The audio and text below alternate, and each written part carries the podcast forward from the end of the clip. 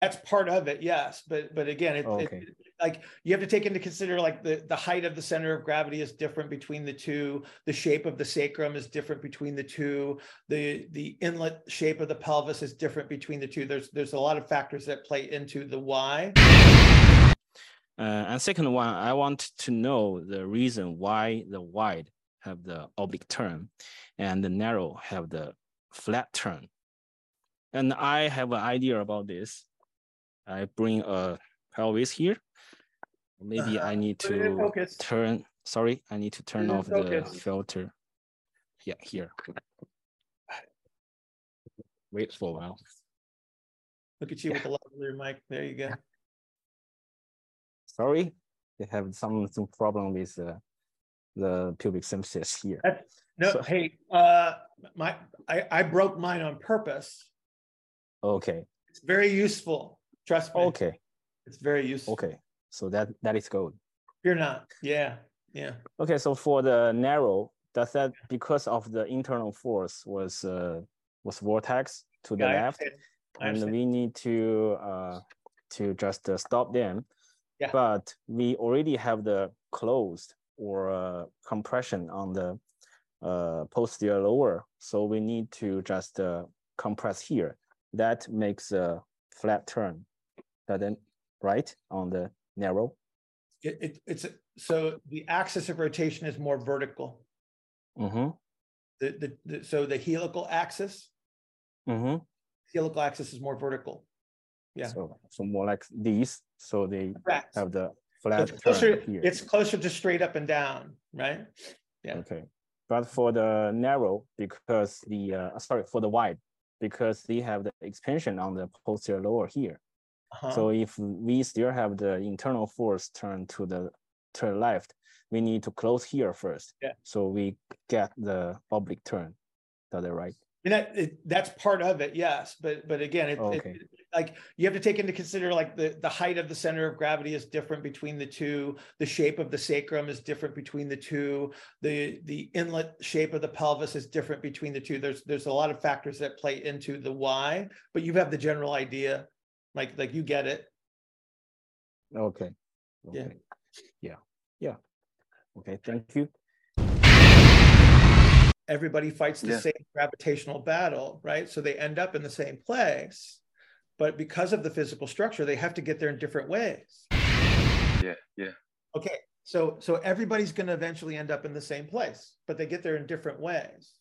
All right, all right. So That's re- kind of what we're regarding, describing. yeah, I get it, I get it. But uh, to, to make more a clear distinction in my head between the wide and the narrow, uh, regarding the sequence of the strategy uh, we need to take to bring them back. I, I, I, I have- I've heard you talk about the the wides to bring them back on the right first. Yes. Uh, I- guess my question is, is like when they're on the end game of that strategy of them falling outside of the base of support. What's the difference between the two archetypes in regards of the sequence of how we handle it How did and, and why? Okay. Can you stand up? All right. Yeah, yeah. up? Just give me ten Just stand seconds. up. huh? Like this is not rocket science. All right. Yeah, I was I couldn't stand up here. Okay. I'm I'm good now. Okay. All right. I'm very wide. I don't know if that helps you. But you're doing fine. I'm like All right. So so so I'm I'm gonna I'm gonna make you a narrow ISA right now. Okay. uh, that would be great. I'd love to do one. I'm trying very hard. Okay. So so I want you to so make your weight even on both feet, uh-huh. All right. even even on your toes and your heels. Yeah. Okay. Yeah. All right. Yeah, yeah. I want you to shift your uh, shift your weight. Don't pick up your heels. Don't move your feet. I want you to shift your Mhm. weight to your left toes. To So mine, left I toe, didn't hear you.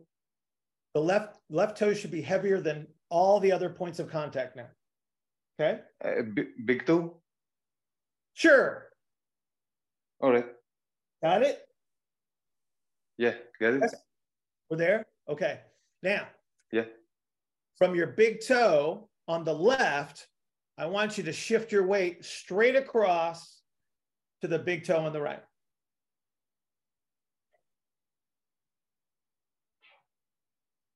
All right. Okay, that's an Yeah. Okay, you got it? Yeah. Yeah. Go yeah, back to the yeah, yeah. beginning. Right. Hang on. Go back to the beginning. Make your Uh-huh. feet even. Make your feet even. I'm there. I'm Okay. there. Okay. I want you to make your right heel on the inside edge of your right heel. Make that the heaviest spot. All right. Okay. I want you to make your Mhm. left heel on the inside edge lighter. Okay. All right. So now you got a heavy right heel, correct? Heavy right heel. Yeah. Okay. Now take your weight from your right heel, shift it to the right big toe. So I All got you to, I got you to your right big toe in two different ways. You understand? I can't hear you. Do you, do you understand what, what we just did? Uh, my internet is probably having some trouble. I'm on my big Right big toe, right toe and right big toe. outside the heel. I didn't hear you. Sorry, sorry. If you can repeat that last part. You should be on your right big toe, Uh, correct? right big toe. Yeah, yeah. Get it. Okay. So in both cases, we got you to your right big toe. Uh huh. Okay. But we got there in different ways. Yeah. That's what we're talking about. That, that's the difference between the narrow and the wide ISA archetype. All right. Uh, They shift their weight inside of their base of support differently because their structure is different. mm, the wide is biased towards the middle. Yes. Uh, yeah. Yes. Yeah. Yes. All right. Uh, so, So- the narrow is more biased towards the late when that happens when uh, the center of gravity moves forward on both sides. They're Correct. going towards It's- more late. Yeah. Yeah. It's again, it's it's their structural bias that determines where the center of gravity goes and Mhm. then how it moves. And then everybody fights the Yeah. same gravitational battle, right? So they end up in the same place. But because of the physical structure, they have to get there in different ways. Yeah. Right. Okay. Okay. So. So when you let me that's stop. a lot of clarity. Yeah. So when you're trying to reverse engineer the position, it behooves you to understand what their structural tendency would be, because then you can work backwards. Good morning. Happy Thursday. I have Neural Coffee in hand and it is perfect. Jake, where are you? Morning. So I got a question regarding differences in right and left hip shift and squats for wides and narrows. Okay. So, and obviously I'm going to come with my understanding first, and you can tell me where I'm missing things. Okay. What if you're right? That's a possibility also, but we'll find out. Um, so the the wide squats down to the right is, you know, that's a fairly easy representation to see. You have the right oblique. Uh-huh. Uh, you have a more eccentric uh, right outlet. You squat into that space, um, and so you see a wide. He squats down to the left. What I've seen is that tends to be in the wides that I've seen more towards an end game wide, which my understanding would be that the anterior orientation on the right side has gotten much much stronger than in the other representation, where they're still on the oblique. Um, so that sort of, for lack of a better word, eliminates all the ER space to squat into. Relatively more on the left now. That's the direction they squat into. Now you can tell me where I'm wrong. Okay, what I, I think uh, your understanding of, of where they are in process is correct. Yeah. Right, so, so if I, if I just had, uh, like the really simple ones, you know, the, the wide ISAs that have only made like first move. Yeah. So they're just on the oblique. So you're absolutely right. So you've got an eccentrically oriented posterior outlet. They're just following the expansion. Right. Real simple. Okay. Now you move them forward, right, on the right side. Mhm. And so the space that they were squatting into is gone. Right. All right. So that doesn't exist anymore. And then you have to consider the fact that as they move forward and they start to, to reach the end of the base of support, they got to stay down inside their base of support.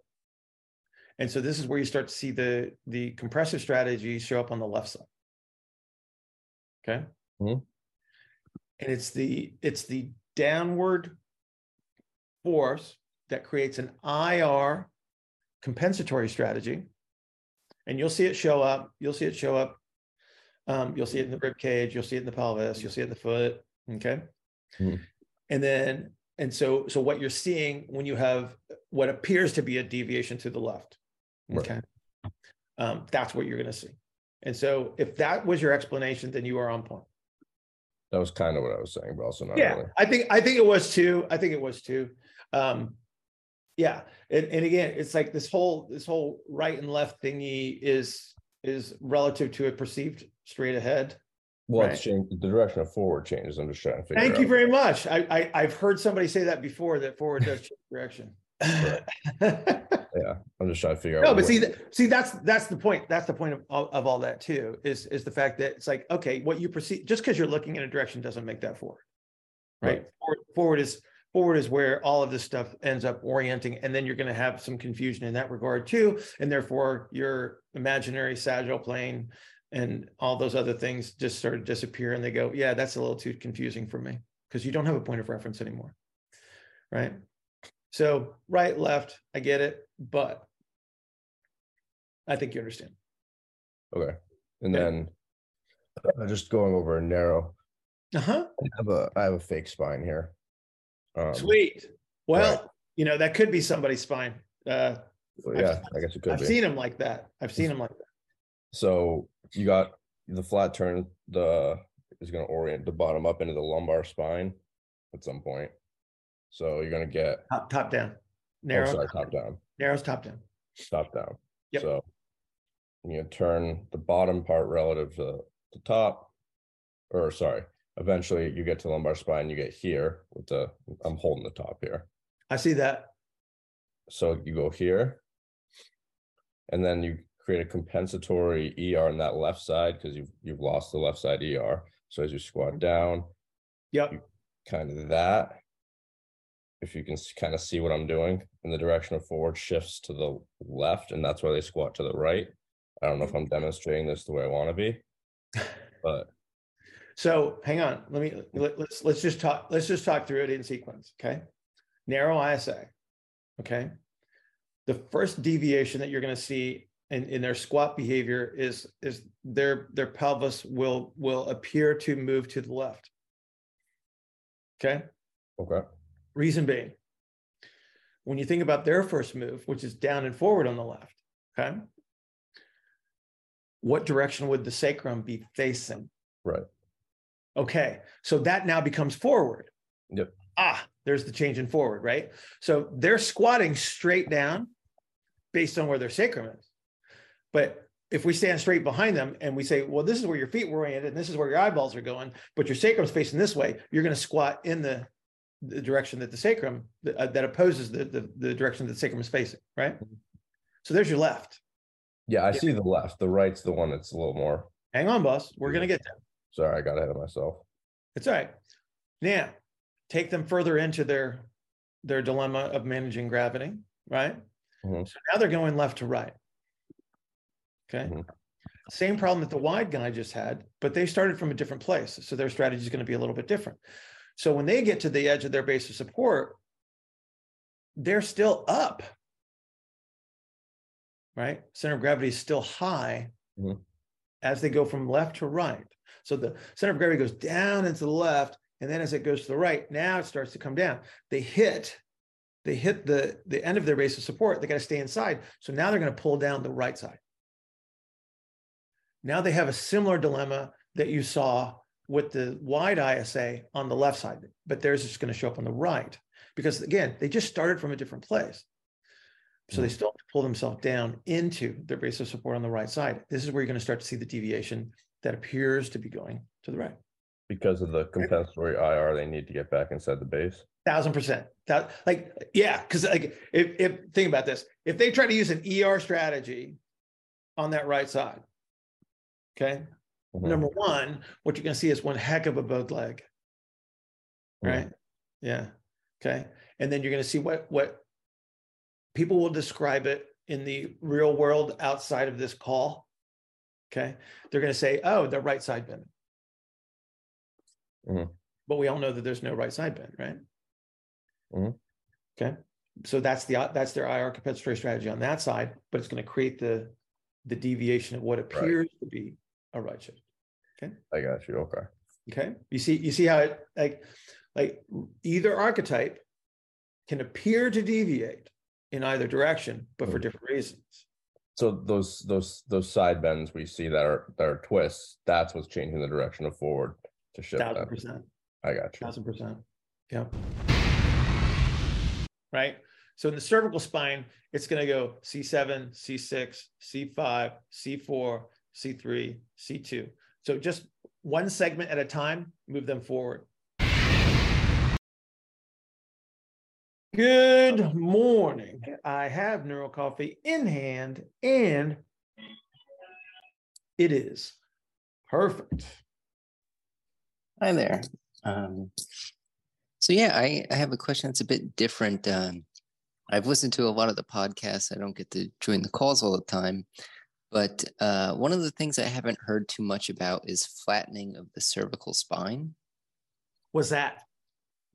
So I guess essentially the situation of like exactly like uh, just a, a cervical spine that's really never there's no degree of flexion or extension. It's essentially just they're just vertical all the time, and you're putting a lot of pressure through the the SCM and, and these other neck uh, muscles. And I was just wondering when that would come along uh, within the com- uh, compensatory strategies of a of a wide.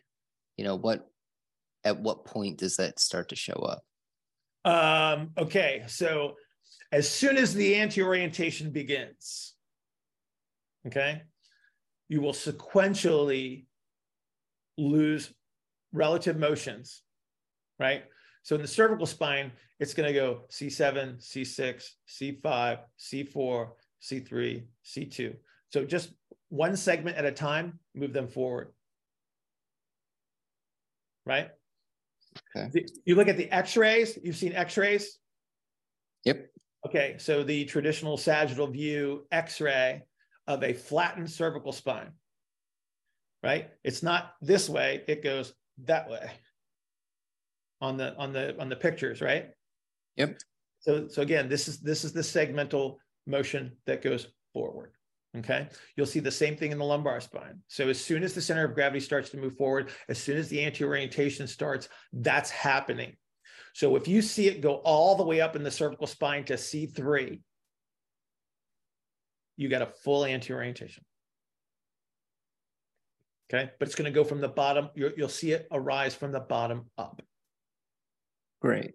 And Okay. then to work to work backwards on that, you Yeah. wouldn't really address the the cervical spine directly necessarily. You would just work on the Okay. So when you think about reverse engineering it, and then you think about um, musculature that would become concentrically oriented under that circumstance.